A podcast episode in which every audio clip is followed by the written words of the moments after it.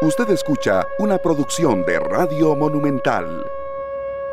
La radio de Costa Rica, 3 de la tarde con 5 minutos. Muchas gracias por arrancar una nueva edición junto a nosotros, llegando ya a jueves 8 de junio, día especial, día eh, en que mm, tenemos eh, bueno, una efeméride, una celebración que vamos a analizar, que vamos a conversar, que vamos a tener eh, toda una gama de especialistas que nos van a ilustrar por qué los océanos mm, no solo son importantes, sino están cercanos, por qué la tierra y el agua son indisolubles.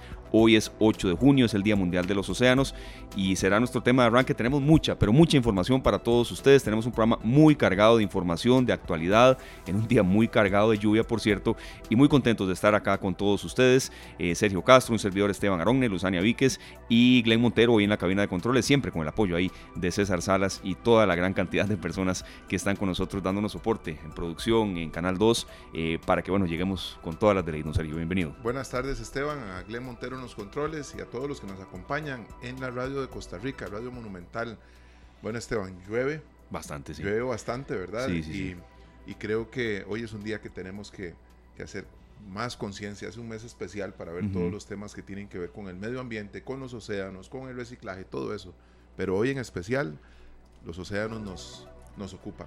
Sí, así es, Sergio. Por cierto, mm, recordar eso, ¿verdad? Uno, uno, no quiere como cansar mucho a la gente, pero eh, eh, hemos insistido en que estamos bajo influencia del fenómeno del niño, ¿verdad? La fase neutra.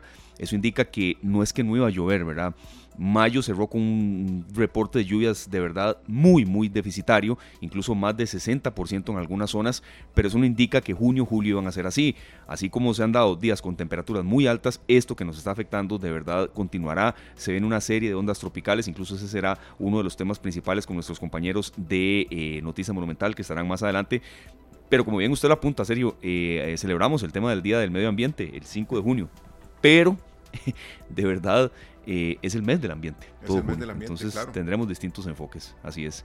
Eh, serio, nos está saludando por acá antes de, ir, por supuesto, con la introducción de esta canción. Si miras a tu alrededor, si miramos a nuestro alrededor, siempre, siempre habrá alguien que nos dé una mano, habrá alguien que nos dé una voz de apoyo, habrá alguien que nos dé aliento.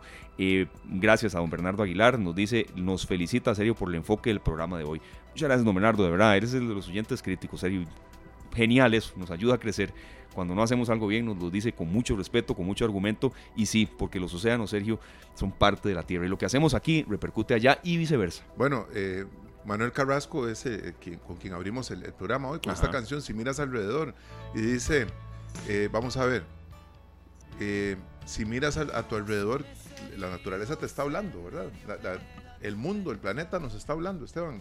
Si vos vas por la carretera aquí en Punta Arenas y te encontrás esa cantidad de agua ¿verdad?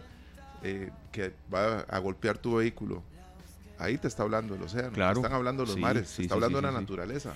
Sí, sí, no, no, serio. Mucho de lo que hacemos aquí repercute y a veces no tan a corto plazo. Entonces por eso que hay que tener en cuenta que nuestras acciones luego van a golpear eh, pues al planeta, ¿verdad? El saludo especial también para Jonathan Salazar, que está con nosotros en sintonía, que nos ayudó en la producción del programa.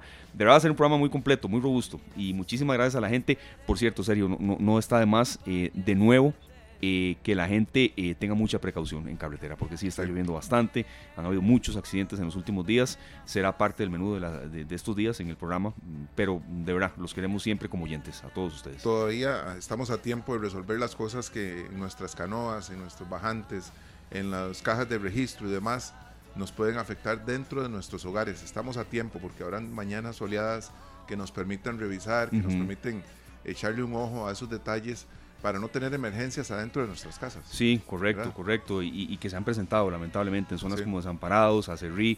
Hay unas que de verdad uno puede hacer algo, hay otras en que eh, de verdad pues no. Eh, repercute y tiene que ver con la fuerza de la naturaleza. Entonces, pero siempre hay algo que podemos hacer para prevenir.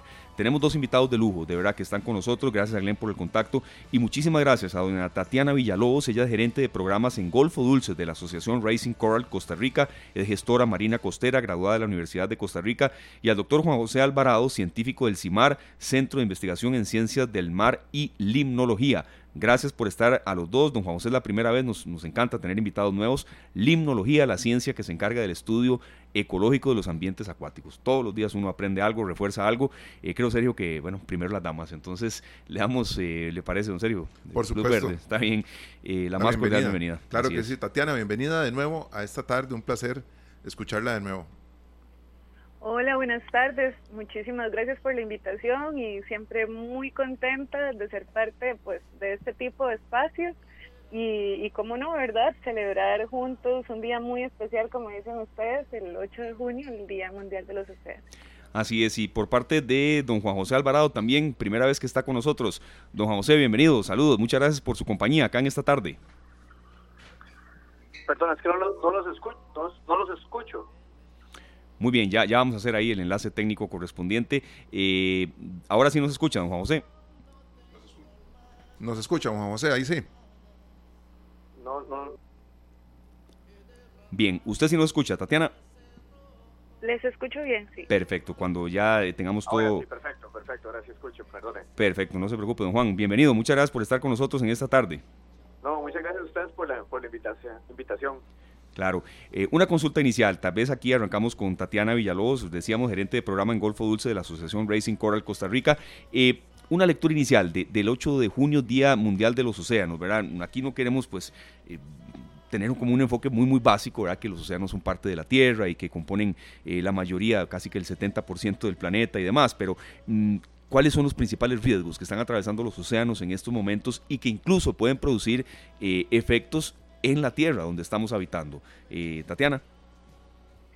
Bueno, algo muy importante y, creo que la última vez que, estuvimos conversando es que tenemos esta idea o esta costumbre de separar el océano, ¿verdad?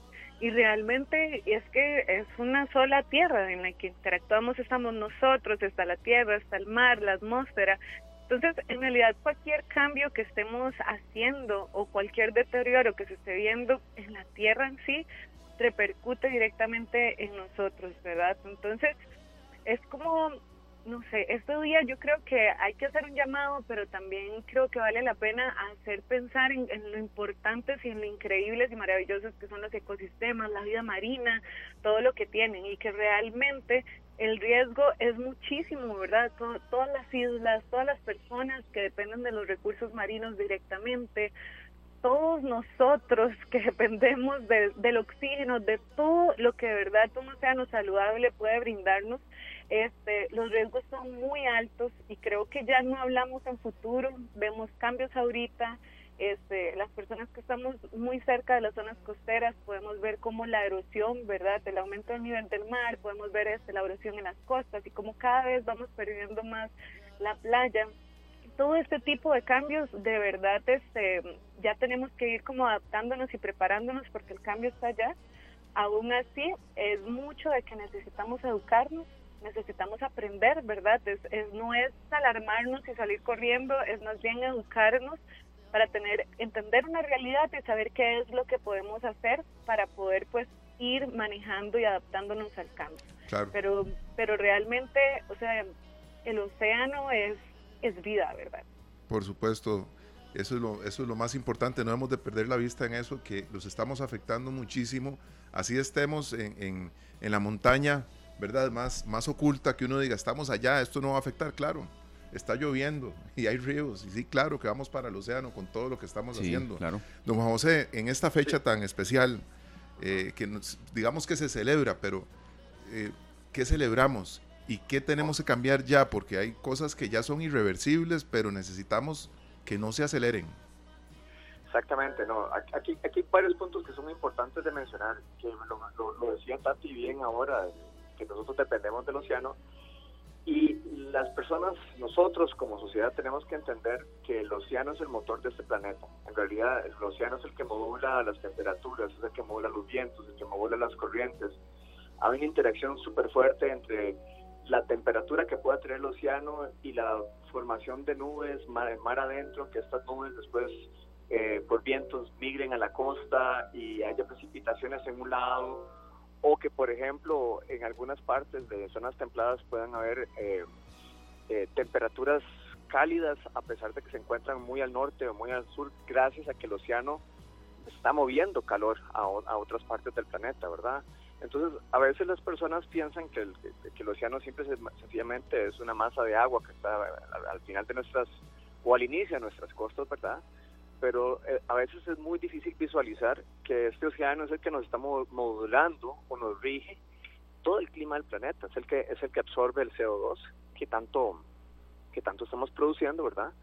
Y entonces, entre más emitamos, obviamente este este sistema puede colapsar, ¿verdad? Entonces, eh, por ejemplo, esas, esas temperaturas benévolas que pueden tener en, un invierno en, Europa eh, se van a acabar eh, y van a tener inviernos mucho más, más crueles, más fuertes, más fríos o veranos súper más intensos porque el, océano es el que está participando en todo esto. Entonces, como vos decís, hay, hay, hay cosas que ya no se pueden cambiar y lo que nosotros tenemos que hacer con nuestras acciones actualmente es ganar tiempo, ganar tiempo para cuando podamos tener este, la tecnología, el conocimiento y, y, sobre todo la acción pública, eh, podamos este, seguir adelante como, como, como sociedad. En este momento hay, muchas acciones de, recuperación de ecosistemas, de eliminación de actividades, reducción de prácticas que normalmente hacemos, eh, que pueden ayudarnos a ganar tiempo para que los efectos que se nos vienen, digamos, y que los vamos a vivir a través de los océanos, eh, sean menores o duren un poquito menos en que nos lleguen a nosotros, ¿verdad? Claro, le voy a hacer una pregunta a ambos. Primero, aprovechando que está usted ahorita, eh, don Juan José, nosotros hemos considerado tal vez de una manera errónea, o tal vez así ha sido toda la vida, pero pensamos que así como el agua potable que nos llega a la casa es inagotable, esa era una idea que teníamos y que nos decían hasta en la escuela, así nos educaron a muchos eh, hace muchos años, ¿verdad? Que las aguas y los mares son catalizadores, ¿verdad? Y que hay una, manera en que se filtran las cosas y que se van purificando, pero tampoco tan eh, abruptamente. Entonces, queremos reciclar, pero para reciclar necesitamos lavar algunos envases antes de ponerlos en el... En el vamos a gastar una cantidad de agua, eh, ¿verdad? Lavando los envases que necesitamos enviar a reciclar, que a su vez cuando llegan a la planta de procesamiento los van a lavar, los van a, preparar para el, uso. Y, queremos hacer una grasa y terminamos haciendo una torta. Exacto, entonces eh, los lavamos, tal vez solo, con agua, pero vamos a poner jabón para que queden más limpios.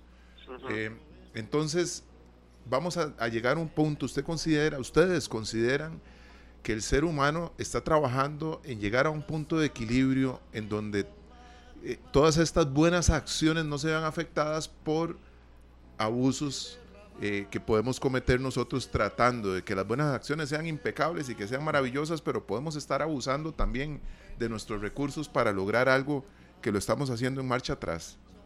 Totalmente, y, hay, algo que es intrínseco en, nuestra sociedad y en el, ser humano es que, aunque no queramos decirlo y tal vez suene feo, somos a veces egoístas, por naturaleza, ¿verdad? Y, el, bien eh, primero es el mío y luego el del otro y luego y así sucesivamente. Entonces, ese es un cambio de actitud que, que, que, que debemos tomar. Y también hay otra cosa eh, que, que, nos volvemos muy permisivos con nosotros mismos con las cosas que hacemos. Este, por ejemplo, la, economía circular es algo que es, muy bueno. Hay algo que se usa, no lo voto, eh, lo reutilizo, lo reciclo pero también eso ha hecho que también ciertas empresas o ciertos grupos eh, sea como una licencia para seguir adelante. Ah, de todas formas, voy a usar esto, de todas formas lo van a reciclar, de todas formas alguien otro lo va a reutilizar, pero no hay una certeza de que eso suceda, ¿verdad? Entonces, al final de cuentas, uno siempre sigo pensando en, mi persona y no pienso, no pienso en la sociedad o en los otros miembros de, que, vengan en la sociedad más adelante, ¿verdad? Y eh, me excuso de que hay herramientas que me iban a liberar de, de, dicha culpa, ¿verdad? Entonces, yo pienso que hay que también aprender en la, misma educación que le damos a nuestros hijos, pero también a las personas mayores o de, independiente de la edad, de que hay que hacer un, cambio en las prácticas eh, de consumo, eso yo creo que es lo más importante, un cambio en las prácticas de consumo y una exigencia hacia las empresas y hacia el gobierno para que esas prácticas de consumo realmente sean efectivas, ¿verdad? Porque nada hace una empresa, dice, ah, sí, yo hago botellas más reciclables, pero no brinda las plataformas para que esa botella sea reciclable, o en lugar de eso, eh, solo hago envases de, de vidrio y se brindan las, las, las, las, facilidades para, para este reciclaje, ¿verdad? Entonces hay que hacer un cambio cultural realmente Eh, pero es un cambio cultural que lo ocupamos hacerlo rápidamente, porque como dijo, decía Tati al inicio, eh, cada vez estamos más contratiempo. Claro, y, el tiempo apremia. Eh, vean, compañeros y, amigos oyentes, y también estos dos invitados de verdad de lujo que tenemos, la Fundación Amigos de la Isla del Coco nos proporciona este dato que se estima que el 66% de los océanos del mundo muestran alteraciones debido al impacto del ser humano, ¿verdad? Hay un oyente aquí que nos, nos deja un, comentario que quería eh, yo escucharlos a ustedes dos también. Doña Ana Luna, saludos desde Belén, muy buen tema, al menos de mi parte reciclo. Llevo una bolsa para depositar la basura, trato de cuidar el uso del agua y cuando voy a la playa y caminamos por la arena juntamos botellas de plástico, eh, bueno, basura nos dice. Y saludos especiales a Glen Montero. Muchas gracias, doña Ana, por estar con nosotros. Y em, estas pequeñas acciones, ¿cuánto pueden ir sumando? Eh, empiezo con usted, doña Tatiana. Bueno, sí, totalmente de acuerdo con lo que mencionaba Juan José, este, en que tenemos que cambiar nuestra cultura o nuestras prácticas, ¿verdad? Ahí es donde vamos a empezar a generar ese cambio. Siguiendo con el mismo ejemplo, algo importante que saber es que ojalá este cambio hubiera pasado años atrás, ¿verdad? En donde no teníamos que decidir si queríamos curar el agua o queríamos disminuir el uso de plástico y más bien ojalá en ese entonces hubiéramos sido conscientes de que el plástico nos estaba ahogando o nos iba a ahogar. ¿Verdad? Pero ahora yo creo que decidimos entre, bueno, no podemos seguirle metiendo más plástico al ambiente y entramos en un punto en el que el reciclaje juega un papel importante, aunque evitarlo, ¿verdad? Reutilizarlo es todavía más importante. Yo sí considero que, que es importante por el cambio de mentalidad. Entonces visualicemos a las personas que reciclan, o sea, ya estamos dejando de ver una botella que antes incluso se tiraban por las ventanas de los carros, botellas que antes terminaban en el caño, ahora una persona ya no es basura, ¿verdad? ¿Qué valor más importante que algo que yo podía descartar? Ya lo considero importante, lo lavo, pienso en que ese reciclaje va a llegar a manos de señoras y personas que lo van a agarrar con muchísimo cuidado, que trabajan para luego almacenarlo de una forma en que no llegue al ambiente. Entonces, pequeñas acciones son tan importantes y más de las acciones es la mentalidad que lleva a las personas a hacerse responsables de sus desechos, de sus acciones. Y eso es muy importante y hay que darle muchísimo valor, ¿verdad? Que podamos, ojalá, eh, en el corto plazo, mejorar tecnologías, este, que de verdad podamos hacer con menos podamos hacer más, ¿verdad? Y disminuir completamente la demanda o la producción de, contaminantes o, de residuos de este, este, bueno, de productos de este tipo, pero darle muchísimo valor a todas estas personas, como, como la señora que ahorita comentó, ya me explico, ya somos conscientes. Y, y yo como Tatiana cuando salgo sé que, que ya está haciendo un impacto, por decirlo así, y entonces muchas gracias y eso es lo que hay que seguir comunicando y eso es lo que hay que seguir diciéndole a las personas. Lo que usted hace es su responsabilidad y tenemos que ver cómo lo hacemos mejor y que no termine ni en el río, ni en el mar, pues ni en el bosque, ¿verdad? Sí, sí, es, es inconcebible. Cada vez uno ve y hemos sido un poco necios, serio, en eso, pedazos de lavadoras en un río, no, no, televisores, sillones. mientras no los dejemos de ver, ¿verdad? Eh, no se pueden dejar de señalar, porque es, a diario que uno ve las acciones y, y vemos las noticias donde hay un pick-up descargando un montón de materiales en un río porque consideran que nadie los está viendo y porque lo han hecho toda la vida, ¿verdad? Y, uno sabe que es muy probable que viéndose en las noticias lo que estén buscando es otro punto donde no haya quien los pueda grabar. Porque ya no es el tema de corregirnos, sino más bien quién no me ve. Como dice la canción de, Alejandro Sanz, cuando nadie me ve, ¿verdad? Eh, el, tema es, eh, no, no, se trata de que me vean, con, ojalá que pueda alguien utilizarlo a uno y modelar una buena conducta, pero no se trata de que nos vean o no nos vean, es, cambiar nuestro estilo de vida, Esteban, porque y, Tatiana y Juan José, porque en realidad es la pajilla que podemos ahorrar, la pajilla que no debiéramos de recibir. Si vamos para la casa, ¿para qué queremos cubiertos plásticos? O sea, tantos detalles. Si yo tengo, voy a poner un ejemplo, si tengo ketchup en mi casa, estoy comprando comida, ¿para qué quiero los sobrecitos de ketchup del restaurante? O sea, empezamos nosotros eh, por un lado hacemos una cosa, por otro lado la borramos con el codo y, vamos avanzando ahí como el cangrejo, dos pasos para adelante y tres para atrás. Sí, sí, sí. ¿Verdad? Hablando de especies que están en las costas.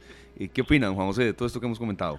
No, no, completamente. O sea, todo suma. Todo suma en estas actividades, en, el cuidar el ambiente y el cuidarnos a nosotros mismos, ¿verdad? Es, como cuando decimos, bueno, voy a la, en, mi casa o dice, yo quiero tener la, mejor calidad de, comida, pero obviamente esa comida viene de algún lugar.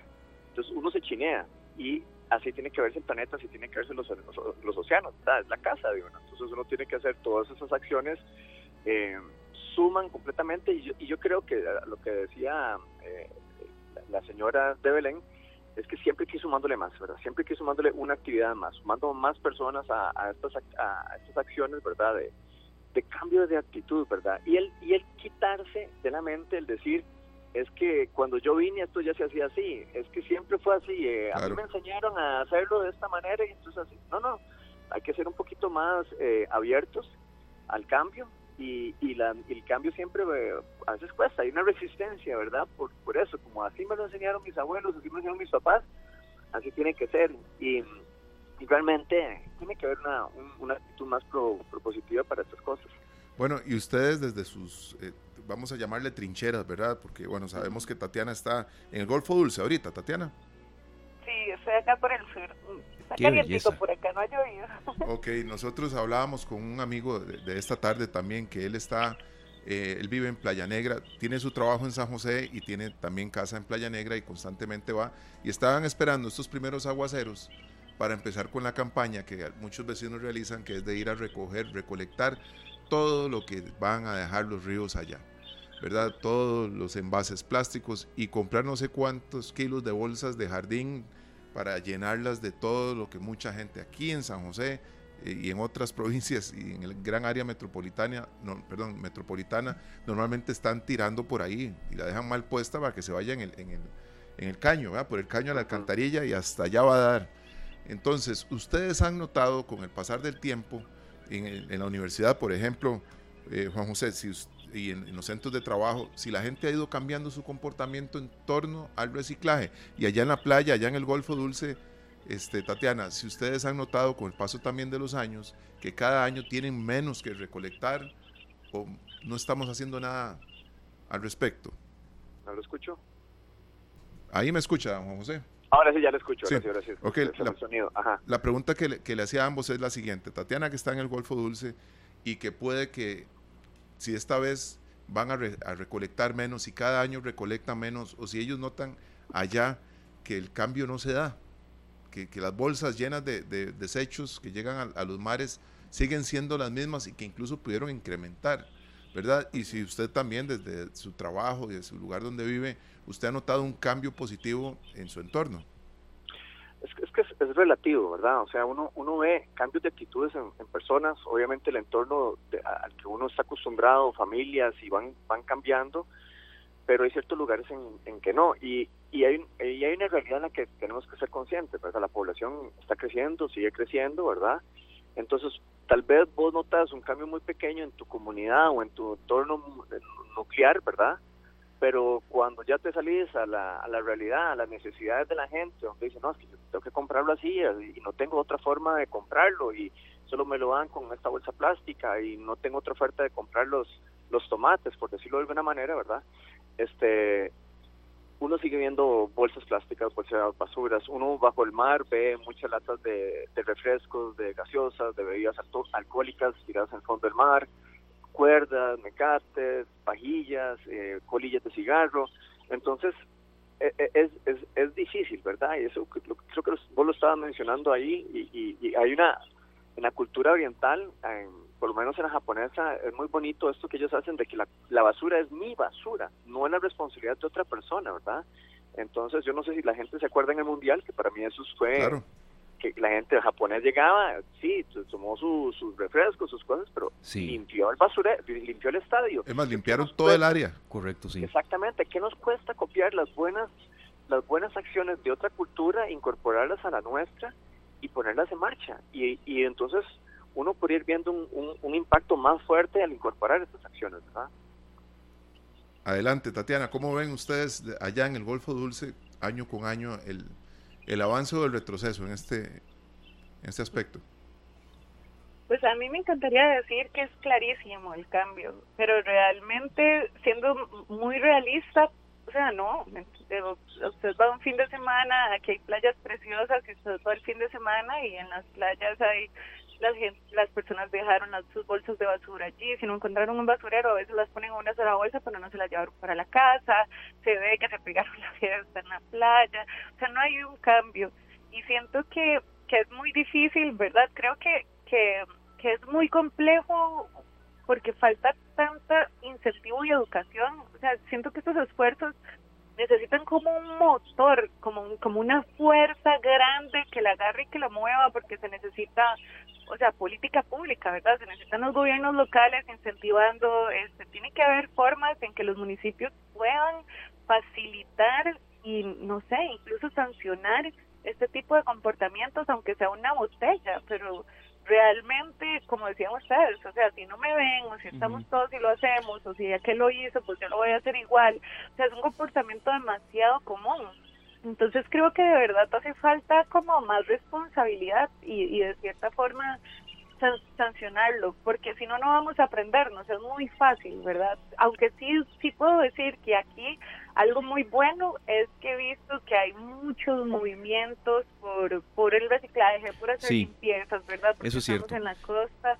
Y además de eso, cuando se ha dado dinero a grupos de mujeres este, que se hacen cargo del centro de acopios, y hago hincapié a esas dos cosas, ¿verdad? Uno, como fondos para mujeres en centros de acopio, o sea, eh, se logran se logran cambios. Eh, ha sido muy positivo ver estos, estos grupos, señoras que se ponen la camisa, ¿verdad? Este, o sea, es bellísimo, se capacitan, tratan de hacer productos con esto, artesanías. Entonces, el cambio se puede hacer y vemos ejemplos, como, como decía ahorita este, bueno, José, en, en, en otras culturas, ¿verdad? Pero realmente falta más y yo sí siento que hace falta, lastimosamente ya no es solamente nosotros, tiene que ser un llamado integral y una forma de que las personas tengan que hacerlo porque porque no tenemos tanto tiempo, ¿verdad? O sea, no tenemos tanto tiempo de decir, bueno, vamos con la botellita, vamos aquí está el basurero, o sea, ya no estamos para eso, ya estamos a ponernos la camisa y hacer las cosas como se tienen que hacer. Claro. Eh, hay, una pregunta. sí, no, adelante, agregar una cosita a lo que dice Tati. Por supuesto. creo que el, error que hemos cometido mucho a lo largo del tiempo, en estos años, es que hemos sido, ante todo, hemos sido reactivos, ¿verdad? Ocurre, vemos los, la basura en los ríos que se acumulan y llega a una playa, entonces somos reactivos de ir a recoger esa basura, de recoger lo que cae en el río, de hacer una acción cuando ya pasó el problema, ¿verdad? En vez de ser activos, de prevenir todas estas acciones, ¿verdad? Que es donde hemos fallado en todo, ¿verdad?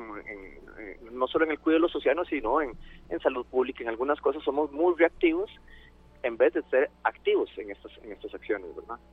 Claro. Eh, Esteban, perdón, ahora eh, me pongo yo a pensar si cuando nos cambian un envase y estábamos antes ensuciando con, con el plástico, por decir algo, una botella que dejó de ser plástica, ahora es de vidrio, para poder reutilizarla, si la seguimos tirando a la basura. Sí. ¿Verdad? La compramos en vidrio porque ensucia menos y la tiramos a la basura. Correcto. No, no, esas cosas que, que, sigan sucediendo, yo creo que ya eso es ir como hacia atrás cada vez más. y sería interesante ver cómo este tema del compostaje llega a más hogares para que todos seamos parte de este movimiento, porque todo, todo, todo, todo esto va directo a los océanos. A los océanos. hay, una, hay una pregunta que yo sí tenía de verdad en lista para el doctor Juan José Alvarado, eh, repetimos, científico del CIMAR, primera vez que está con nosotros y verdad muchas gracias, don Juan, ha sido muy acertado. no, no, muy acertado su análisis, como los de siempre eh, que nos, nos colaboran la, gente de, la Asociación Racing Coral Costa Rica y por cierto, el saludo para Mónica Gutiérrez eh, de la Fundación que de verdad nos ha ayudado desde la mañana en toda la producción de este programa, gracias a los, a los amigos de Racing Coral Costa Rica. Don Juan, ¿cuáles son las especies más afectadas por altas temperaturas, por lanzar tanto plástico al mar? Desde los corales hasta especies marinas. ¿Qué nos puede decir de eso? De especies que incluso muchas están en, peligro de extinción. Yo te diría que todas, o sea, no hay una que no escape. En realidad es, es, un ciclo y todo está, todo está entrelazado, ¿verdad? En, en este momento nosotros estamos en, la Universidad de Costa Rica en una conferencia con colegas de Francia, colegas de Centroamérica, colegas de la Universidad Nacional, eh, viendo todos estos problemas, ¿verdad? A nivel global y una colega de la Universidad Nacional, Carlos Ulate, presenta un trabajo muy interesante que se hace a través de un proyecto con ARE, donde participan las, las cuatro universidades, sobre el microplástico y la cadena de transferencia de microplástico desde, las, desde la sardina que se la come hasta el otro pez, hasta inclusive en tejidos de ciertos otros organismos que comemos, eh, como pollo el músculo en otros, en, otros, eh, en, no sé, en sardinas, en atún, y no nos damos cuenta porque es un microplástico, eh, entonces no escapamos, en realidad no escapamos nadie a esto y los problemas que estamos teniendo es que no visualizamos realmente el impacto que tiene en la salud pública y en la salud del ecosistema, ¿verdad? Eso es, eso es, un, eso eso es uno. Con respecto a temperaturas, no solo los corales, porque el, coral, digamos, es como que vos agarres una casa, que ese sería el, coral, y le tires una piedra y lo quebres, ¿verdad? Pero todos los que viven en esa casa eh, salen afectados por, por esa destrucción, ¿verdad? Entonces, eh, no, no está bien decir, ah, esa es la ballena la que está afectada, el tiburón. En realidad es todo el ecosistema el que está siendo afectado y, y es una cadena. Y en esa cadena estamos nosotros también, ¿verdad? Bueno, ahora usted toca un tema muy importante que son las ballenas.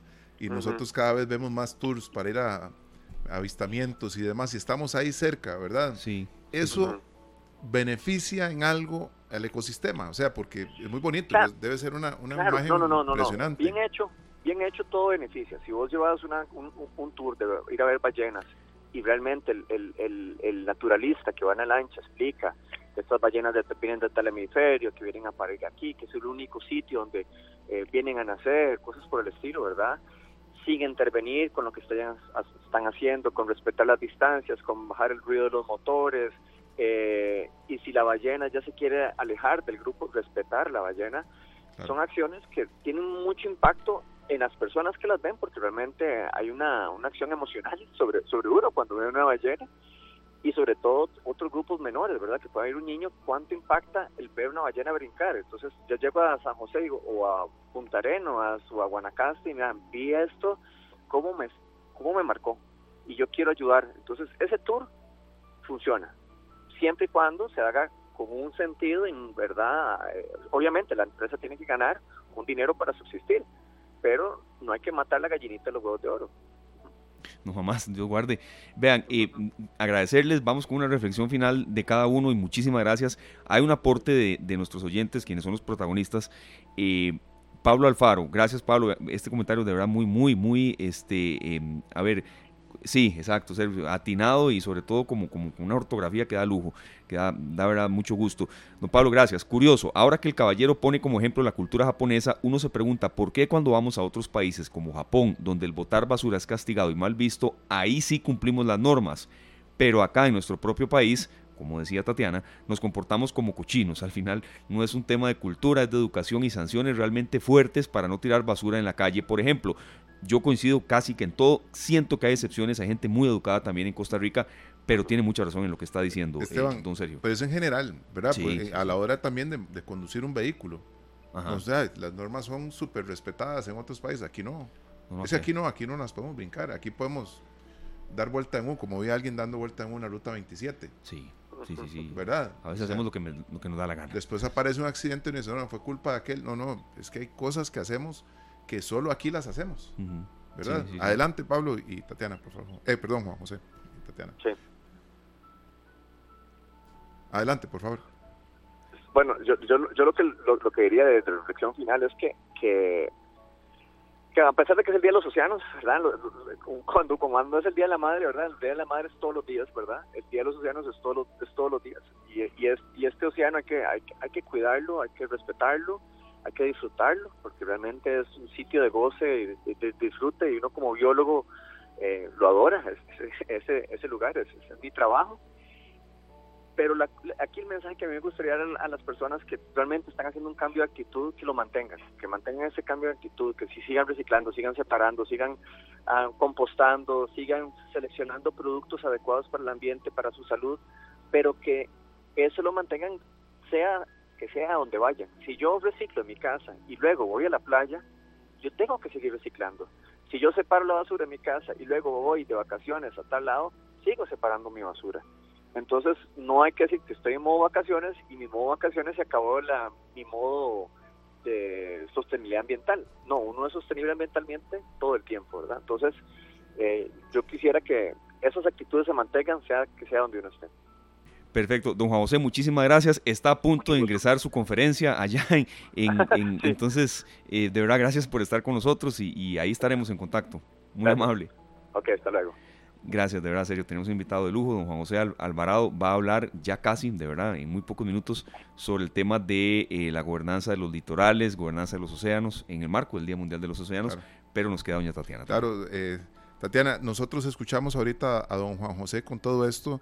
Y eso es, ¿verdad? Es un estilo de vida que debemos adoptar y aprender y crecer y compartir nuestro estilo de vida. No es solamente para salir en Facebook, en las redes sociales, con la bolsa de reciclaje. Exacto, sí, sí, sí totalmente, totalmente. Es un estilo de vida y tal vez como para no, no el mensaje no repetir el de, el de Juan José, que creo que es eso, ¿verdad? De, nuevo, últimamente no sé por qué me ha quedado mucho como esta frase de ponerse la camisa, ¿verdad? Porque porque es una acción cuando vemos a alguien ponerse la camisa y, juegue como como de verdad ese cambio esa acción este yo creo que con el ambiente hacemos lo mismo y tal vez de mensaje con lo que me gustaría finalizar y complementando lo que ahorita estamos hablando que yo siento que también tenemos que darle vida al océano. Tenemos que dejar de ver una masa de agua y de ver como los los documentales más que eso o sea incluso si tan solo pensáramos en la vida del mar, o sea, a veces es difícil cuantificar o visibilizar un impacto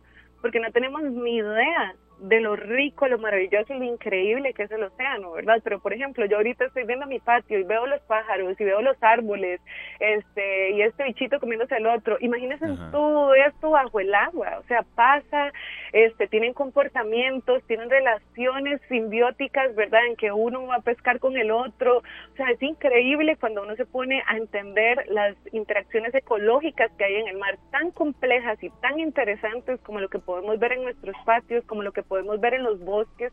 Entonces creo que es importante de verdad darle la vida al mar que ya tiene, ponerle leer, aprender, escuchar, preguntar, porque de verdad tenemos que hacer las acciones, pero apropiarnos de esas acciones y enamorarnos de las acciones que estamos haciendo, y no solamente por esa masa de agua, es por todo lo que implica que el océano alberga, lo importante que es para nosotros, pero además es eso fascinante que se llama vida, ¿verdad? Entonces, mantengamos, creamos una cultura y enamorémonos del océano. Perfecto, muchísimas gracias Tatiana. ¿Usted está ya en, qué parte? ¿Por Playa Zancudo o más bien por Agujas o en qué parte de esa zona tan linda de Costa Rica? Yo estoy en Puerto Jiménez. Puerto Jiménez, sí, sí, es un poco más abajo de Agujas, es eso. Bueno, un poco más, es precioso, de verdad. Y, y, bueno, muchísimas gracias por haber estado con nosotros. Lo estaremos tomando en cuenta tal vez en un especial más de este mes del ambiente que queremos hacer acá en esta tarde en Monumental. Muchísimas gracias y de verdad un placer y muchas gracias también a ustedes por, por ponerse la camisa y comunicarlo y darle el valor al día al día de hoy y, al mes y a todo lo que están haciendo porque juega un papel muy importante y, y, bueno, de nuevo muchas gracias y bonita tarde. Muchas gracias Tatiana, aquí seguiremos siempre pues con los micrófonos dispuestos para ustedes cuando necesiten comunicar algo, compartir algo, con muchísimo gusto. Feliz tarde, gracias. Gracias. Gracias de verdad, Tatiana Villalobos, gerente de programa en Golfo Dulce de la Asociación Racing Coral Costa Rica, y el doctor Juan José Alvarado, científico del CIMAR, eh, del Centro de Investigación en Ciencias del Mar y Limnología. Mm, yo siento serio que es una responsabilidad que tenemos con esto y, sobre todo también teniendo en cuenta que mucho de lo que hacemos aquí repercute eh, muchísimos, pero muchísimos kilómetros ya mar adentro. Costa Rica alberga un 3.5% de la biodiversidad marina mundial, pero muchísimo de ese porcentaje está en peligro de extinción. Entonces, eh, de verdad, tengamos en cuenta que, sobre todo el llamado especial para este año, cada año este tipo de celebraciones tiene como un mensaje especial. En este año es eh, luchar contra el tema del plástico, ¿verdad? Pero no quiere decir que por el tema del plástico entonces votemos otras cosas que no sean plástico. No, no, reciclemos. sí, exacto. Si vamos a desechar, eh, como dice doña Emperatriz, a valorizar todo lo que tenemos en casa, ¿verdad? Eso es muy importante. La mayoría de las cosas que tenemos son valorizables ahora. Vea qué bonito este otro mensaje de Manuel Quiroz. No sé si estará en Barrio México. Gracias, don Manuel, por comunicarse con nosotros. Imparto un curso en la universidad relacionado con la responsabilidad social. Me sentiría yo muy mal que al menos ni siquiera reciclo el material sujeto a reciclar. Por eso todos los meses me presento el primer miércoles de cada mes al Parque de Barrio México a dejar mi bolsita eh, recolectada mes a mes. Vea, si uno busca, encuentra. Gracias, don Manuel. Eh, y qué bueno, no solo el fútbol vive el, hombre. Gracias, don Manuel. ¿Y cómo no íbamos a leer este comentario? Vea, si uno busca, encuentra. En serio, si uno busca, encuentra de todo, ¿ah? hasta broncas, dinero, amor. lo que anda buscando lo va a encontrar. ¿Verdad? Este. Exacto, pero en, esto, a ver, no se desconcentre, Esteban. Es que lo, que quiero decir, no, estoy nervioso por, ni feliz por el tema de la presentación de Campbell. No, no, no, no es tanto. Ah, no. no. no, no, no, es que de verdad, de verdad este comentario de Manuel, que, que también nos colaboró en una sección que tenemos más adelante en esta tarde, eh, es muy cierto, si uno busca, encuentra, sí, de todo, pero me refiero específicamente a esto. Si usted no sabe dónde se recicla en su municipalidad, si usted llama, usted encuentra. Don Manuel lo encontró que en el Parque Barrio México el primer miércoles de cada mes esto sucede. En Montes de Oca, por ejemplo, hay varios lugares que si usted busca, usted sabe que se puede reciclar ahí. Todo el mundo va a saber lo que estoy diciendo. Cerca de la, de la denominada calle de la amargura hay como tres lugares donde, donde de verdad se recicla. Ahí usted puede llegar. Entonces, eh, como este ejemplo que nos daba Manuel en Barrio México, si uno busca, si uno averigua, si uno llama, si uno usa el teléfono a veces para llamar, que a veces para lo que menos lo usamos, de verdad uno puede encontrar dónde, dónde reciclar. Claro, claro. Tenemos que estar atentos. De este aparato que usamos tanto nos ayuda a conseguir los lugares idóneos sí nos hemos dado cuenta que hay algunas municipalidades que son muy eficientes en esto. En otras hay un poco más de esfuerzo que hacer o, tal vez no dan los teléfonos muy claros o no se sabe dónde, pero bueno, uno puede preguntar, incluso, ¿por qué no apersonarse, ir a la, a la propia municipalidad? Ahí alguien le va a decir, alguien o por lo menos si no, si no sabe exactamente en qué punto, eh, de uno puede averiguar con una persona o, otra indirectamente y, ya dar con lo que uno quiera hacer, ¿verdad? Entonces, eh, muchas gracias eh, de verdad a todos por habernos dado tanta retroalimentación en este bloque. Nos vamos a una pausa con uno de mis grupos eh, Pet Shop Boys. Hay una canción lindísima, serio, Sea Vida E, se llama. Tiene que ver con temas de océano, de conservación, de mensaje y tiene un ritmo de verdad lindísimo. Así es que nos vamos a la pausa. Tenemos mucho, pero mucho, mucho más para todos ustedes acá en esta lluviosa, lluviosísima tarde de jueves. 3 de la tarde, 3 de la tarde con 55 minutos. Muchas gracias a todos por continuar con nosotros. Un reporte desde la zona de Tres Ríos, Cartago y también en las inmediaciones del Fierro, allá por, por toda esa parte eh, que lleva Cartago y por supuesto que, que comunica Cartago con San José. Un aguacero cerrado mucha, mucha lluvia y mucha congestión vehicular. Tenerlo en cuenta, amigos oyentes, y sobre todo precaución al volante. Don Juan Enrique Soto, coordinador de Noticias Monumental, de nuevo acá con nosotros. Muchas gracias, Juan, por estar con nosotros, compartir una, una tarde muy, muy pues cargada de información. Bienvenido de nuevo. ¿Qué tal, Esteban? Sergio, el saludo para ustedes y para quienes sintonizan a esta hora, esta tarde. Yo eh, vi que ustedes prepararon algún café, pero yo dije, voy a bajar esta tarde a conversar con los compañeros, a conversar con los oyentes y me preparé el café yo también. Lo que pasa es que lo dejé olvidado en la, en la oficina. Laura Ortega de Nova nos envió palomitas. bueno, como consuelo. Nada más de bajar el café. Es nada más eso. nada más de bajar el café. Vean, señores, hay un olor a palomitas por todo el edificio. ¿verdad? Solo falta que ponga una pantalla gigante ahí. Estamos haciendo competencias con los olores aquí en la Uruca. Bueno, compañeros, información. Hace pocas horas, hace pocos minutos, la Caja Costarricense de Seguro Social informó que 142 cirugías tuvieron que ser canceladas hoy por el movimiento de huelga que se realizó eh, por la Unión Sindical. 142 cirugías. Hay que recordar que este es un movimiento, ¿verdad?, que empezó hoy desde las 6 de la mañana y se espera que finalice incluso hasta mañana, hasta primeras horas del, del, viernes. Y también recordar cuál es el motivo, ¿verdad?, de esta manifestación que están haciendo los sindicatos se están manifestando en contra de la tercerización de los servicios de salud, en contra de la ley marco de empleo público y también en defensa de la institución, entre otros temas. En horas de la mañana fuimos a conversar con las personas que estaban cerca de los centros médicos, cerca de los hospitales, que nos dijeron, bueno, sí, yo tenía una cita pactada para hoy, pero no me pudieron atender porque no está el personal. Sin embargo, estábamos a la espera pues de esta de esta cifra, de este dato que da la Caja Costarricense de Seguro Social que indica que son 142 cirugías las que estaban programadas para hoy que no se pudieron realizar por la huelga. Pero escuchemos a la presidenta ejecutiva de la Caja, doña Marta Esquivel, quien también hizo un llamado, ¿verdad?, a la calma a los usuarios en un momento como este y más temprano también había hecho una solicitud de declaración de ilegalidad de este movimiento de huelga. Escuchemos a la presidenta de la Caja. Quiero dar un reporte del movimiento de huelga. Al ser las 2 y 20 horas de la tarde, tenemos un número de 142 cirugías suspendidas. Esto verdaderamente es muy grave cuando la institución está tratando de avanzar en mejorar la respuesta a las listas de espera y por eso quiero darle un mensaje de tranquilidad a todas estas personas que están dejando de recibir los servicios de salud, que vamos a atender a la brevedad la situación que tienen ellos al verse retrasada su cirugía en estos momentos. con el fin de que las personas que han visto suspendidas sus cirugías el día de hoy sientan la tranquilidad de que estamos muy preocupados por su situación, la Caja Costarricense del Seguro Social, Gerencia Médica, Gerencia Administrativa y por supuesto la Presidencia Ejecutiva, estamos buscando todas las alternativas que nos permitan resolver su condición a la brevedad. Bueno, que también es una parte importante, ¿verdad, compañeros? Saber qué va a hacer la Caja Costarricense de Seguro Social luego de cancelar 142 cirugías por, por esta huelga. El hospital más afectado fue el Hospital Calderón Guardia, con 29 procedimientos suspendidos. También el Rafael Ángel Calderón se cancelaron 23, mientras que en el Hospital México fueron 14. El Hospital Nacional de Niños registró 17 cirugías suspendidas, es la información hasta el momento de la Caja Costarricense de Seguro Social. Por supuesto, vamos a estar ampliando más este tema con reacciones también de parte de los sindicatos y de parte de los usuarios. Pero, Esteban, usted me hacía una pregunta ahora que estamos en este momento experimentando la, onda tropical número 6, que tenemos algunos aguaceros que para algunos es muy bonito que llueva, ¿verdad?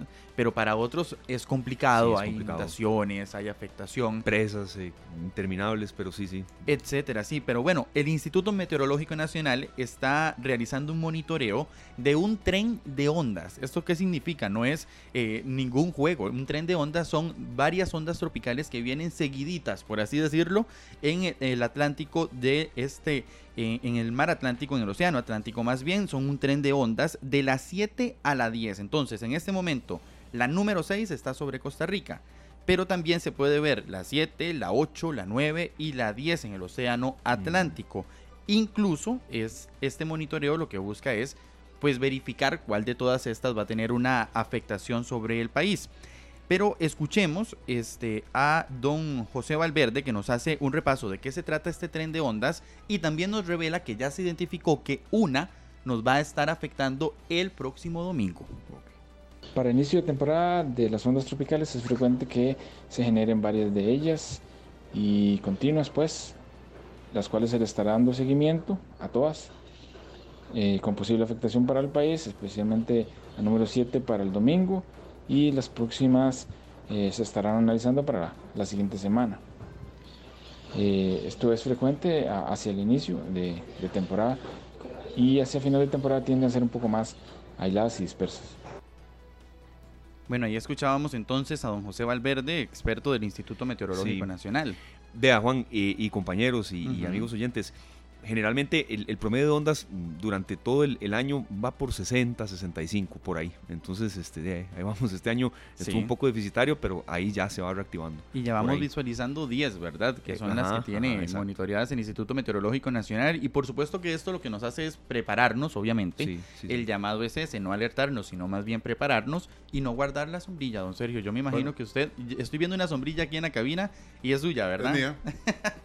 Yo me imaginaba, hay que estar preparados para las lluvias. Y, muy importante es que, bueno, por lo menos hoy no llovió como ayer, ¿verdad? En esta tarde, que ayer el, aguacero fue pues, realmente angustiante, como bien lo dice Juan José, para muchos podemos decir, vamos en el carro, pongamos el aire acondicionado, O sea, vamos oyendo la, radio, no sé, es muy fácil, ¿verdad? Pensar que, todo está resuelto, pero hay mucha gente que no la está pasando bien.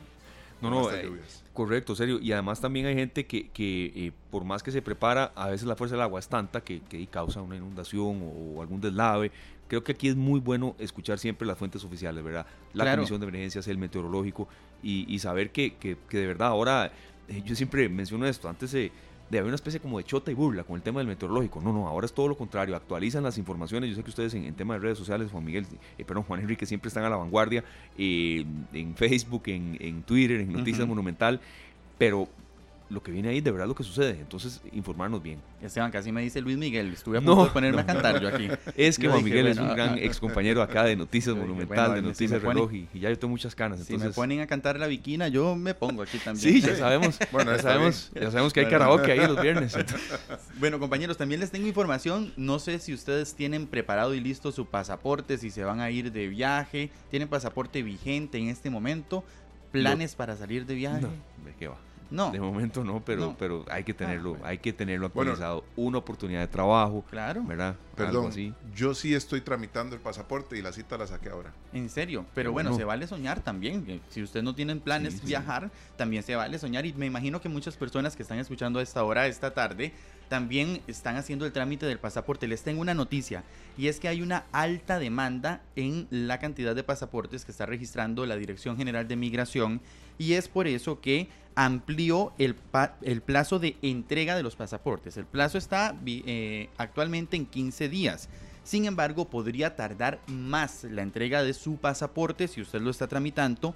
La entidad tomó esta decisión ante un incremento en la demanda, ya lo decíamos, de documentos de viajes. Y es que Migración tramitó aproximadamente 1.110 pasaportes diarios en los últimos 14 meses. Esto coincidió, obviamente, con el cambio del pasaporte electrónico a biométrico. Así que vamos a escuchar a Marta Vindas, directora general de Migración, quien explicó que esto se trata de apenas un plan de contingencia. Migraciones y Extranjería ha establecido de manera temporal como una forma de prevenir eh, el ampliar el plazo para la entrega de pasaportes a los usuarios.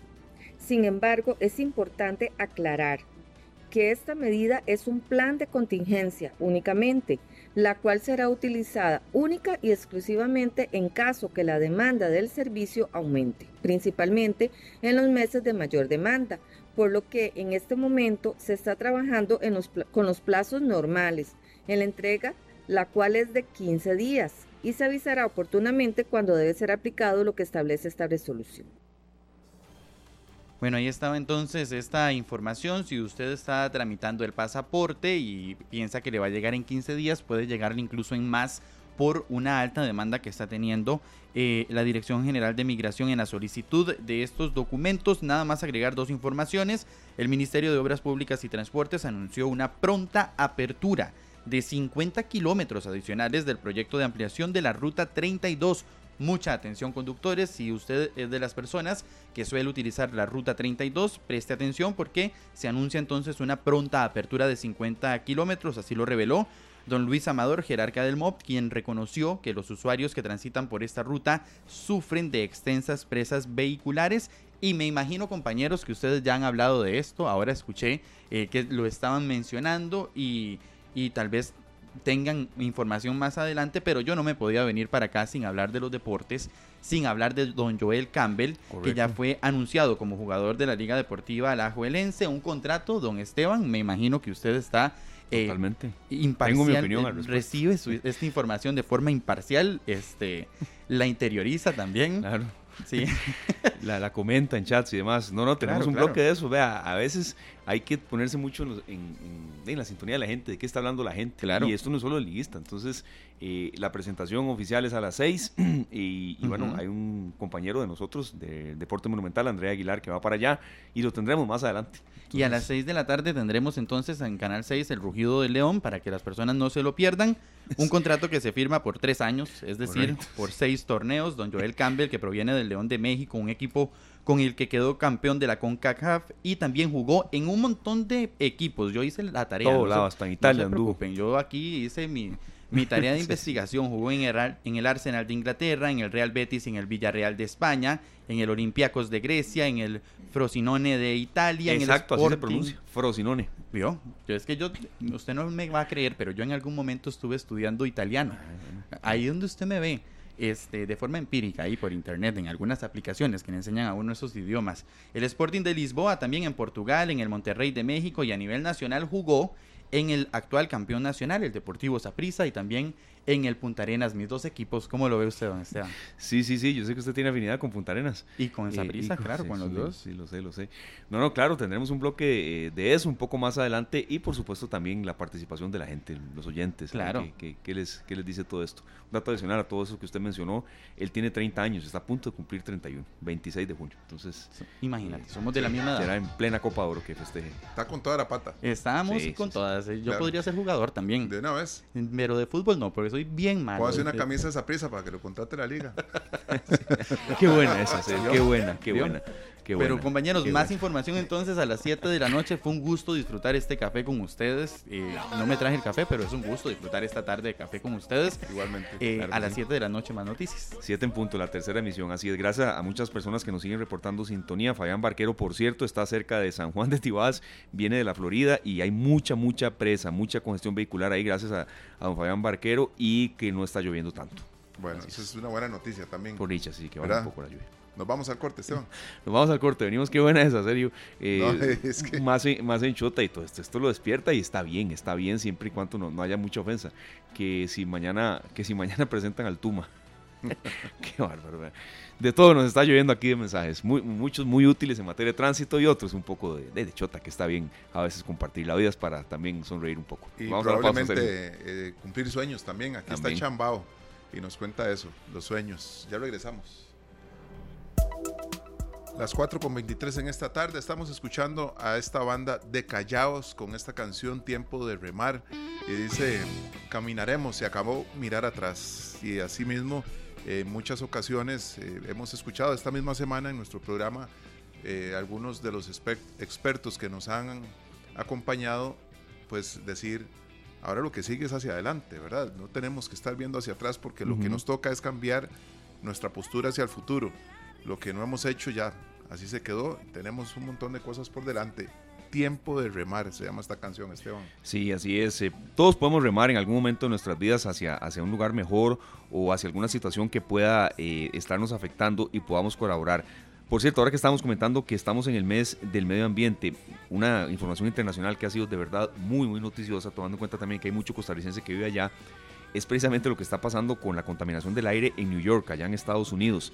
Eh, damos un breve reporte de lo que detalla la cadena eh, informativa eh, Infobae. El área de Nueva York volvió a amanecer con cielos grises y anaranjados como resultado del humo que viene de los incendios forestales de Canadá, una situación que lleva a experimentar problemas para respirar. Nueva York encabezó la lista de las principales ciudades del mundo con la peor calidad del aire. Y eso es parte de lo que hemos hablado, ¿verdad? Serio, ¿para qué a veces tanto lujo, tanta posibilidad, tanta la ciudad que nunca duerme y demás? nunca he estado, de verdad, pero es una ciudad preciosa, hermosa, me encantaría ir. Pero bueno, a veces pasan estas cosas. Por dos días consecutivos, una serie de, sitios turísticos han sido cerrados. Alguna gente no está pudiendo ir del todo a centros educativos. Hay algunos vuelos regionales que han sido eh, clausurados por tema de la, de la, contaminación del aire. Entonces, eh, bueno, no hay ninguna ciudad inmune a esto. Y muchísima gente volvió a, utilizar la mascarilla. Correcto. Es un tema que se puso de nuevo en primera mano, andar ustedes, Esteban, siempre la mascarilla a mano hoy en Nueva York es indispensable. Sí, sí, totalmente. Esto es producto de los incendios forestales y que se están dando a muchísima, pero muchísima eh, distancia. Entonces, eh, es, por eso que, que, estamos haciendo este estilo conductor también con lo que sucede en Costa Rica. Eh, la temporada de incendios forestales de este año cerró con más de 7.100 hectáreas afectadas. Esto ya viniendo a Costa Rica. Aquí hemos tenido especialistas del tema de bomberos, del tema del Sistema Nacional de Áreas de Conservación y demás. Fueron 7.100 hectáreas y tengamos en cuenta, serio, que mm, el, el, periodo de recuperación de una zona boscosa afectada por incendios forestales a veces es de hasta tres décadas. Entonces, claro. Bueno, aquí lo sufrimos hace poco, ¿verdad? Y por dicha se logró detener, pero sí avanzó muchísimo y en este caso, ¿verdad? Una ciudad tan poblada, tan, ¿cómo se dice?, acelerada como Nueva York, esta situación los afecta muchísimo, muchísimo, porque ahí encima la, gran población de esta gran ciudad, la mayoría no tiene vehículos ni, nada, ¿verdad? La gente camina muchísimo, utiliza los servicios de transporte público a diario, entonces es aún más complicado. Claro, tengo conocidos que estuvieron en New York hace eh, cuestión de semanas. Imagínese haber invertido y que usted vaya allá, serio, y que varios sitios turísticos no pueda ir. Claro. ¿Cómo hace uno? No puede decirle al, humo que, que, no lo afecte, ¿verdad? Entonces, vea lo que le podemos hacer al mundo, ¿verdad? Eh, por dicha, no les, no les pasó esto, fue hace algunas semanas y pudieron disfrutar de todo lo que hay por allá. Vamos a escuchar una nota precisamente de la agencia de noticias BOA sobre este tema. Eh, gracias, Glenn, y sobre todo también lo que podemos retrotraer para nuestra realidad. El humo de los incendios forestales que azotan los bosques canadienses de Alberta y Columbia Británica en Canadá llegó a Estados Unidos. La Casa Blanca anunció que está trabajando en conjunto con las autoridades ambientales de ambos países. Nuestro equipo aquí en la Casa Blanca está en contacto con el gobierno de Canadá. Ya hemos desplegado más de 600 bomberos y personal de Estados Unidos, así como equipos como bombarderos de agua para ayudar a Canadá a combatir los incendios. Hasta este miércoles, las autoridades canadienses contabilizaron más de 400 incendios activos y aseguran que más de 240 están fuera de control. La contaminación por el humo afectó a 15 estados en el este y el centro de Estados Unidos. La materia fina en la atmósfera podría superar los niveles nocivos para la salud y también amenazar con alcanzar a Georgia y Florida. Es importante que todos reduzcan su exposición al humo externo. El humo de los incendios forestales irrita los ojos, la nariz, la garganta y los pulmones. Puede dificultar la respiración y hacer que tosa o tenga sibilancias. Desde Washington, donde se emitió código rojo de aire no saludable, el meteorólogo Daniel Rivera explica que el sistema de baja presión junto a los vientos provenientes de Canadá provocan que el particulado se quede en la región. Se prevé que esta situación continúe durante los próximos días, mientras los incendios se estén dando y mientras estos vientos estén corriendo de norte a sur, vamos a tener estos efectos en nuestra región, en tan, tan bajo como hasta la Florida probablemente. En Canadá, el Ministerio de Ambiente emitió la advertencia más severa para su capital, Ottawa, mientras que Toronto también ha sido cubierta por humo. Diva Lizette Cash, Voz de América. Bueno, no son buenas noticias, ¿verdad? Y nosotros al tanto también porque, como bien lo dice Esteban, mucha gente paseando, eh, mucha gente va a Nueva York solo a pasear, ¿verdad? Claro, sí, sí, sí, o por negocios, pero a hacer una inversión fuerte, una inversión así uno no la hace de la noche a la mañana, ¿verdad?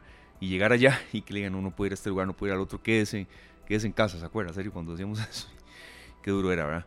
Durísimo. Sí, sí, sí. Poco de información también, porque el humo de los incendios forestales es un problema de salud. Las partículas que llegan al espacio respiratorio hacen que el cuerpo tenga una reacción inflamatoria y esto puede generar problemas en todo el sistema eh, neumológico. Entonces, bueno, es parte de lo que sucede en el mundo y de lo que nosotros estamos comentando acá en esta tarde, porque estamos en el mes del medio ambiente y tendremos distintos enfoques a lo largo de los prácticamente 22 días que quedan del mes de junio. Vamos a buscar algún costarricense que esté en New Jersey, porque ah, precisamente el viento está empujando esta, este humo con mucha densidad, ¿verdad? Pero está empujando hacia New Jersey y ahí se va. Sí, sí. Hay muchísimos costarricenses en New Jersey. Claro. Sí, sí, sí. Hermosa canción. Eh, Don Glenn, si mi, si mi tata, si mi papá está en sintonía, ya me lo imagino cantando.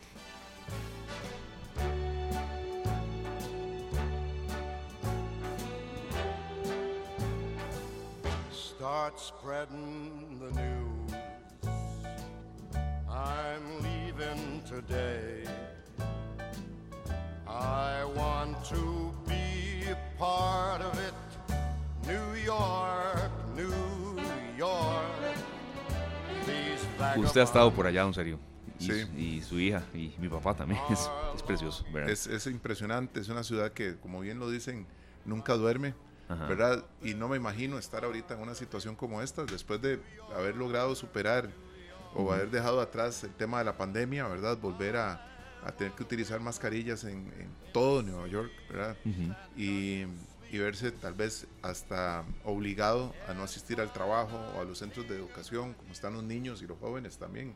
Muchos no han podido asistir a clases. Correcto, correcto, serio. Incluso los que han podido ir, los recreos los tienen prácticamente sin salir a ningún espacio eh, pues libre, ningún espacio abierto y así será por lo menos hasta nuevo aviso en alguna zona, ¿verdad? Esto va y viene. Pero, es que, ¿verdad? Se dice que esto es, normal, que hayan, es una temporada de incendios, ¿verdad? Entonces, eh, generalmente no termina hasta septiembre. Correcto, correcto. Entonces, bueno, es parte de lo que le hacemos al mundo y que a veces pasa factura eh, tiempo después. Son las 4 de la tarde con 32 minutos. Nos vamos a ir a una eh, breve pausa comercial y musical también acá en esta tarde acompañándoles a ustedes. Ha dejado de llover en algunas partes, pero las presas, la congestión vehicular está enorme en muchas zonas, entonces mucha precaución al volante y al volver tendremos más de esta tarde. Pero a mí me parece bien esa canción para ir al corte. Me parece genial, ¿verdad? Así es, claro. La voz, así se le conoce a Frank Sinatra con esa, esa voz espectacular. Ya regresamos. La radio de Costa Rica, 4 de la tarde con 40 minutos. Una vez más, los liguistas, don Sergio Castro, se vuelven a ilusionar, como cada seis meses. ¿Cuándo? Como cada seis meses. Ah, ¿cuándo no? este... esa es la idea, ¿verdad? esa es la idea de estas contrataciones. Tienen derecho los liguistas. Las 4 con 40, le agradecemos muchísimo, de verdad. Andrea Aguilar, compañero periodista de eh, Deportes Monumental, de Deportes Repretel, que está con la cobertura de ya la presentación de Joel Campbell en Liga Deportiva Alajuelense. Eh, no es ya un secreto a voces, no es algo como de olfato periodístico, sino que se van a dar a conocer todos los detalles eh, cerca de las 5 y 45, 6 de la tarde. Esto siempre se atrasa un poco, pero bueno, es una de las noticias eh, desde el momento, por supuesto, y aquí en esta tarde lo tomamos en cuenta. André, muchísimas gracias por estar con nosotros. Les saludamos Sergio Castro, Glenn y todo el personal de esta tarde, la audiencia de Monumental. ¿Qué nos puede comentar del ambiente, dónde se va, será esta presentación y algunos detalles que ya se sepan del contrato que, estaría pues ya pronto a, darse a conocer todo eh, allá en Alajuela. Bienvenido André, muchas gracias por acompañarnos. Gracias Esteban, un placer saludarlo. Supongo que bastante ilusionado, un poco feliz con esta llegada de Joel Campbell, la Liga Deportiva Alajuelense. Usted, un rojinegro, pues este que lo ha aceptado siempre, ¿verdad? Me parece que es un gran fichaje es un gran fichaje. Ya estamos ubicados acá nosotros, estamos ubicados en el, en el lugar donde pues se realizará la presentación, no, no, no la presentación oficial, sino una entrevista exclusiva en Canal 6 a las 6 de la tarde que se va a llamar El Rugido del León. Y sí, es para presentar a Joel Campbell. De hecho, aquí me acompaña Leonardo Medina, quien es el director de prensa de comunicación de Liga Deportiva Alajuelense.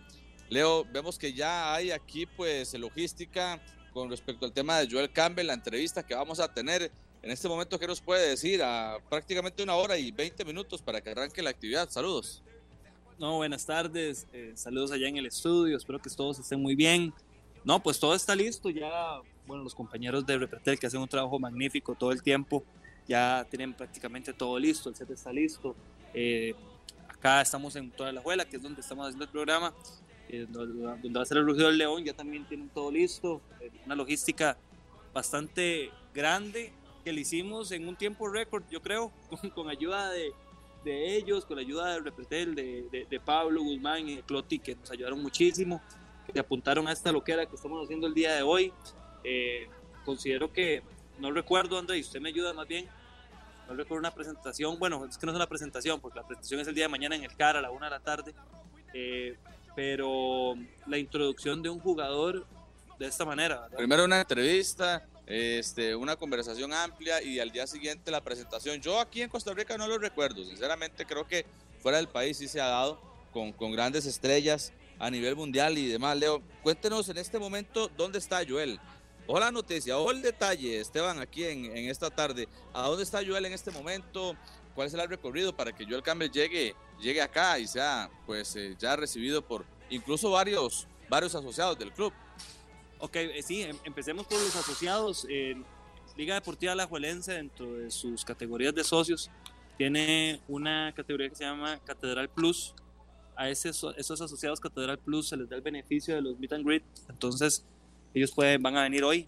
Eh, se, se, les llamó a los, a, a los que son y, y, se les confirmó, y confirmó una buena cantidad. Entonces, van a estar aquí presentes y van a, van a, poder por lo menos compartir, ojalá un rato eh, con Joel.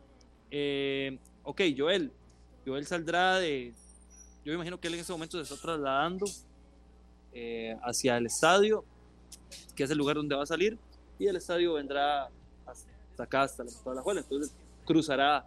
¿Cuánto dura tal vez del estadio aquí? Bueno, es que, es que viene, viene escoltado, entonces eso hace que se apresure un poco. En hora pico a la juela es bravo, entonces eh, podría estar durando unos 15, 20 minutos. Con escolta creo que se, se, va a reducir un poco más el tiempo. Le agradecemos mucho a la Municipalidad de La Juela que nos está ayudando con, el tema de la escolta. Y bueno, llegar aquí al, es que no, no, puedo, no sé si puedo decir marcas, entonces... ¿Este barrio cómo se llama? No sé cómo se llama este, este barrio. Estamos en la Trinidad. Barrio La Trinidad. Esteban, no sé si tiene alguna pregunta, alguna consulta. Aquí tal vez de fondo se escuchan algunos movimientos de los compañeros también poniendo las vallas y demás, porque va a ser una presentación y habrá un pasillo por donde Joel Campbell pase, ahí vamos a estar nosotros y alguna, algunas personas eh, allegadas al club para, para recibir a Joel Campbell, pero es una expectativa enorme, son las 4 y 45 en este momento, la presentación será a eso de las 6, Esteban. Claro, no, no, por supuesto que hay expectativa y, en la afición liguista lo, que quieren es, por supuesto, que esto se traduzca en un título, porque han habido muchas expectativas así, me recuerdo, recuerdo perfectamente la presentación de Celso Borges, que fue lindísima, pero no hay títulos. Tengo una fue pregunta. Hackeado, ¿verdad? ¿Ah? Fue cuando intentaron hackear las redes Correcto, todo aquello y, bueno, sí, preciosa fue, de verdad, pero bueno, no se tradujo en copas y eso es lo que la afición en parte quiere. Tengo una pregunta importante y una sin importancia. Una, este, Andrei, es si, si se puede saber un poco detalles del contrato, por cuánto tiempo es, eh, eh, cuántos años, por cuánto firmó, o eh, cuánto, por cuánto será. Y la otra sin importancia, el saludo a Leo Medina, que se ocupa en un portero, me puede decir. Yo creo que hacen mejenguitas. Le tengo dos. Dice Esteban Arone que si algún día hacen alguna mejenga, que lo llamen como portero. ¿verdad? Que es un portero y que es un liguista de corazón y también me dice que cuáles serían los detalles, por ejemplo, del, contrato de Joel. Veo que es hasta el 2026. ¿Por cuánto tiempo realmente llega Joel Campbell a Liga Deportiva Alajuelense? ¿Y qué, qué detalles se pueden conocer con respecto al contrato? Okay, con la primera, eh, Esteban, ya, ya, lo, ya lo conocemos, lo hemos tenido rival incluso. Eh, le va a todas, por cierto. Eh, invitadísimo siempre. Vos también, André, cuando quieras ir yo no soy portero, pero yo no, llego. No, no, pero a jugar, a jugar un ratito. Eh, y con respecto a Joel, bueno, es un contrato amplio. Eh, la verdad es que eso no, no es muy normal en estos tiempos, ¿verdad? Siempre se firman jugadores por año, año y medio máximo. Y hoy tenemos la oportunidad de tener un jugador de equilibrio de, de Joel por tres años. Es, muy hasta junio del 2026 o hasta diciembre del 2026? Uf, qué buena pregunta. No, no sabría decirte el dato exacto. Si no me equivoco, es hasta junio, pero habría que revisarlo. Sí, hasta junio, me, me confirman, sí. Eh, pero sí, tener tres años a Joel en, el club es, es muy positivo. ¿Cuándo podrían salir las camisetas? La gente está pensando, yo creo que Arogne también, ahora me preguntaban, ¿cuánto va a valer la camisa de Joel? ¿Cuándo salen? Hay ejemplares, porque ah. creo que incluso, y esta es otra noticia también, que van a cambiar de, de, de, de marca, ¿verdad? Y de estilo y de diseño en el uniforme. A ver, las camisas están disponibles y la personalización pueden hacerla sin ningún problema. Eh, el precio son 39 mil colones eh, de la camisa normal y la personalización cuesta 10 mil colones. Y la, bueno, lo que vos decís, el, cambio de todo lo que viene, pronto haremos los detalles de todos estos cambios. Eh, yo sé que van a estar muy satisfechos con todo lo que viene. Que no puedo adelantarles mucho. Sí. ¿Usted cree que use la 12, este, Esteban? Joel Campbell, ese es el número que tiene que usar. Es, perdón, esa, era mi pregunta, André. A eso iba. ¿Qué número de camisa va a usar? ¿12 o la 8? Que si la 12 o la 8, Leo, no sé si lo comprometo, que cuál sería el número. La 8 la tiene Johan. ¿Cuál sería el número de, de, Joel Campbell para, para su camiseta, Leo? Esa sorpresa la vamos a conocer más tarde. Es lo que les puedo decir. ¿Más tarde o mañana en la presentación? No, no, Leo? a ver, em, la podemos conocer yo creo que ahora en la transmisión. A las 6 de la tarde podemos conocer eso. Perfecto. No sé si tienen algún otro detalle, Sergio, ahí también que lo acaba de escuchar. No, no, eso era. No sé si estará un poco, si está preocupado, Sergio, usted con esa llegada de Campbell. No, no, que va. A la liga. No, no, no, no. Eh, no, vieras que no, para nada. Para nada, para nada. Digamos, Daisy, los equipos que contrataciones bomba han hecho estos años, este, pues no son los que más campeonatos tienen estos últimos años. Entonces, no sé qué decirte. No sé si eso es, eh, si hacer contrataciones muy costosas y que sean bomba, no son, no han sido precisamente sinónimo de campeonatos. Entonces. ¿Qué es lo que la afición eh, quiere? ¿Verdad? Cuando llegaron los jugadores de Santos de Guapiles al Zaprisa, más bien fue una burla para todo el mundo. Entonces. Eh, Pero yo, creo que, yo creo que la gente, incluso ahora estaba conversando con varios aficionados, tuve la oportunidad de ir al Parque Central de la Abuela y, y algunos aficionados tenían el criterio de que esta contratación como que no, no borra por completo pero que hace olvidar la pérdida del título de hace algunos días. Traer a Joel Campbell y ganar este fichaje al Saprissa y ganar este fichaje también a otros equipos internacionales es motivo incluso para que, algunos aficionados puedan hasta celebrar. Es que no sé si se celebra el hecho de que él firme con, la liga o que no haya firmado con Saprissa. Pero es lo que te digo, las contrataciones en otros equipos tal vez no sean contrataciones bomba, pero creo que esas contrataciones a los equipos que las han estado haciendo no le han dado los resultados que uno considera que en base a los montos que se pagan y demás deberán de estar. ¿Qué pensás vos, Andrei? Sí, yo creo que la llegada de Joel al, fútbol de Costa Rica evidentemente va a levantar mucho el nivel, porque no es un jugador que esté llegando acabado en el cierre de su carrera. Creo que él viene este, a mostrar un buen nivel futbolístico y no le va a garantizar el título a la liga, eso está claro, pero sí va a elevar mucho lo que es el nivel del fútbol nacional. La competencia que puede generar Joel Campbell, lo que puede significar para los muchachos más jóvenes de Liga Deportiva La Alajuelense y para los rivales también. Yo creo que de ahora en adelante, en todos los partidos de la liga, la expectativa de Joel en cualquier cancha, allá en Punta Arenas, en Liberia, en Pérez Ledón, va, a ser como la figura y, y, va a, pues, realmente a centrarse mucho la atención sobre, sobre Joel Campbell, ¿verdad? Claro, lo primero es el título para Liga Deportiva La Alajuelense. Claro.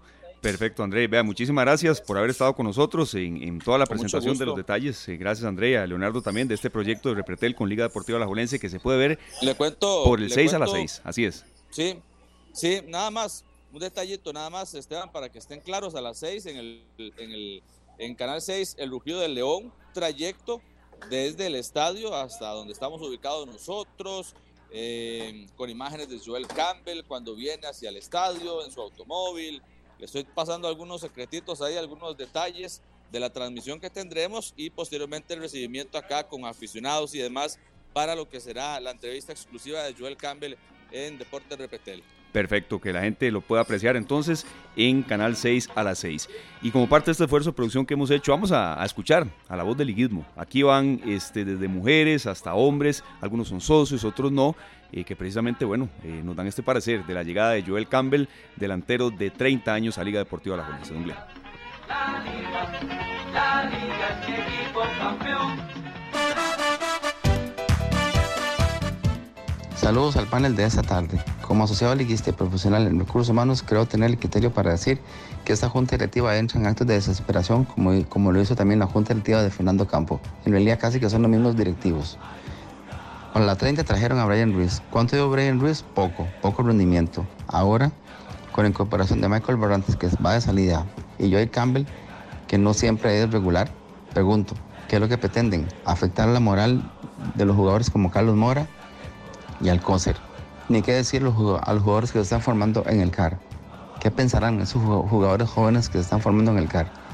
¿Que para qué, para qué nadar tanto sin morir en la orilla, si los van a dejar por fuera? Es el pensamiento de la actual Junta Directiva que no se diferencia en nada de la Junta Directiva de Fernando Campo. Es decir, no saben de fútbol. Buenas tardes a todos los radioescuchas, saludos a Esteban por ahí.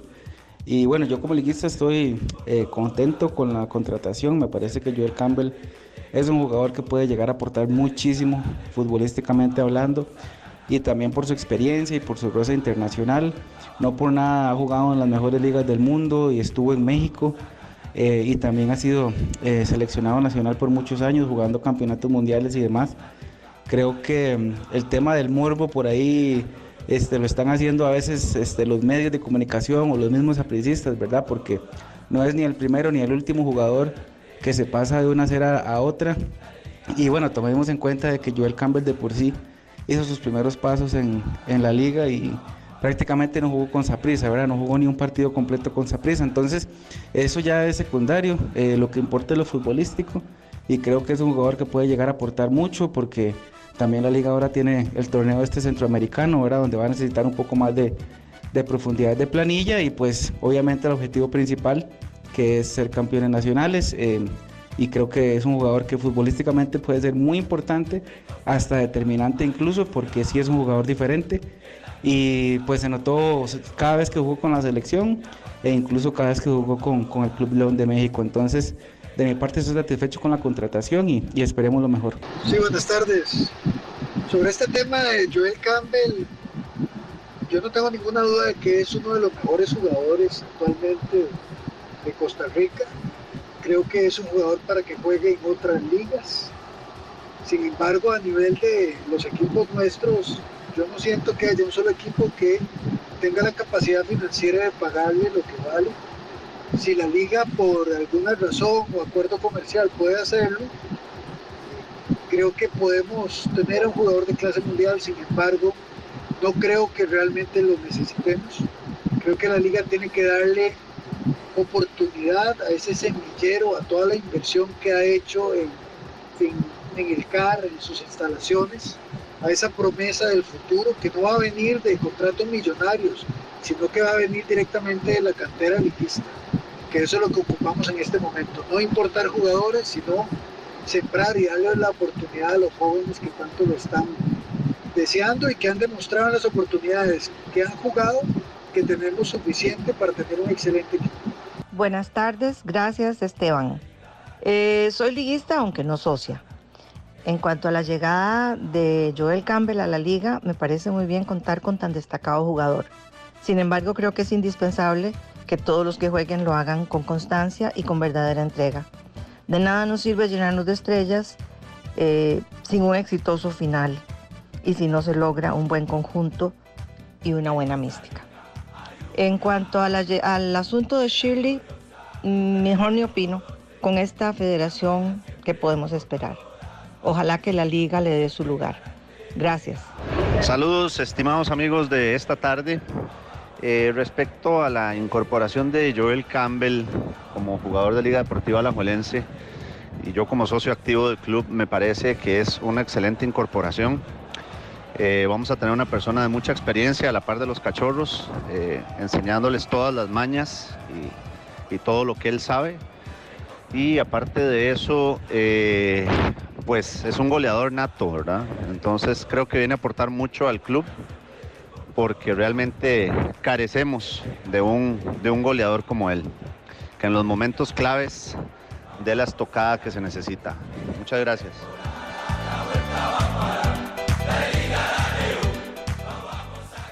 El rugido de león, un programa especial, jueves 8 de junio a las 6 de la tarde por Canal 6.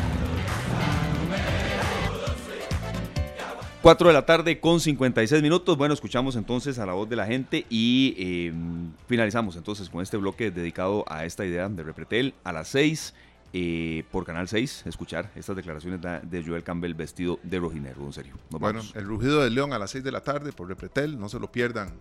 Joaquín Sabina despide esta tarde, eh, la del pirata. Feliz tarde, gracias. Nos vamos, muchas gracias por haber estado con nosotros. Eh, vienen los compañeros de Pelando el Ojo y mañana nos reencontramos a las 3 en punto horario habitual de esta tarde con mucho más para ustedes. Que la pasen muy bien. Este programa fue una producción de Radio Monumental.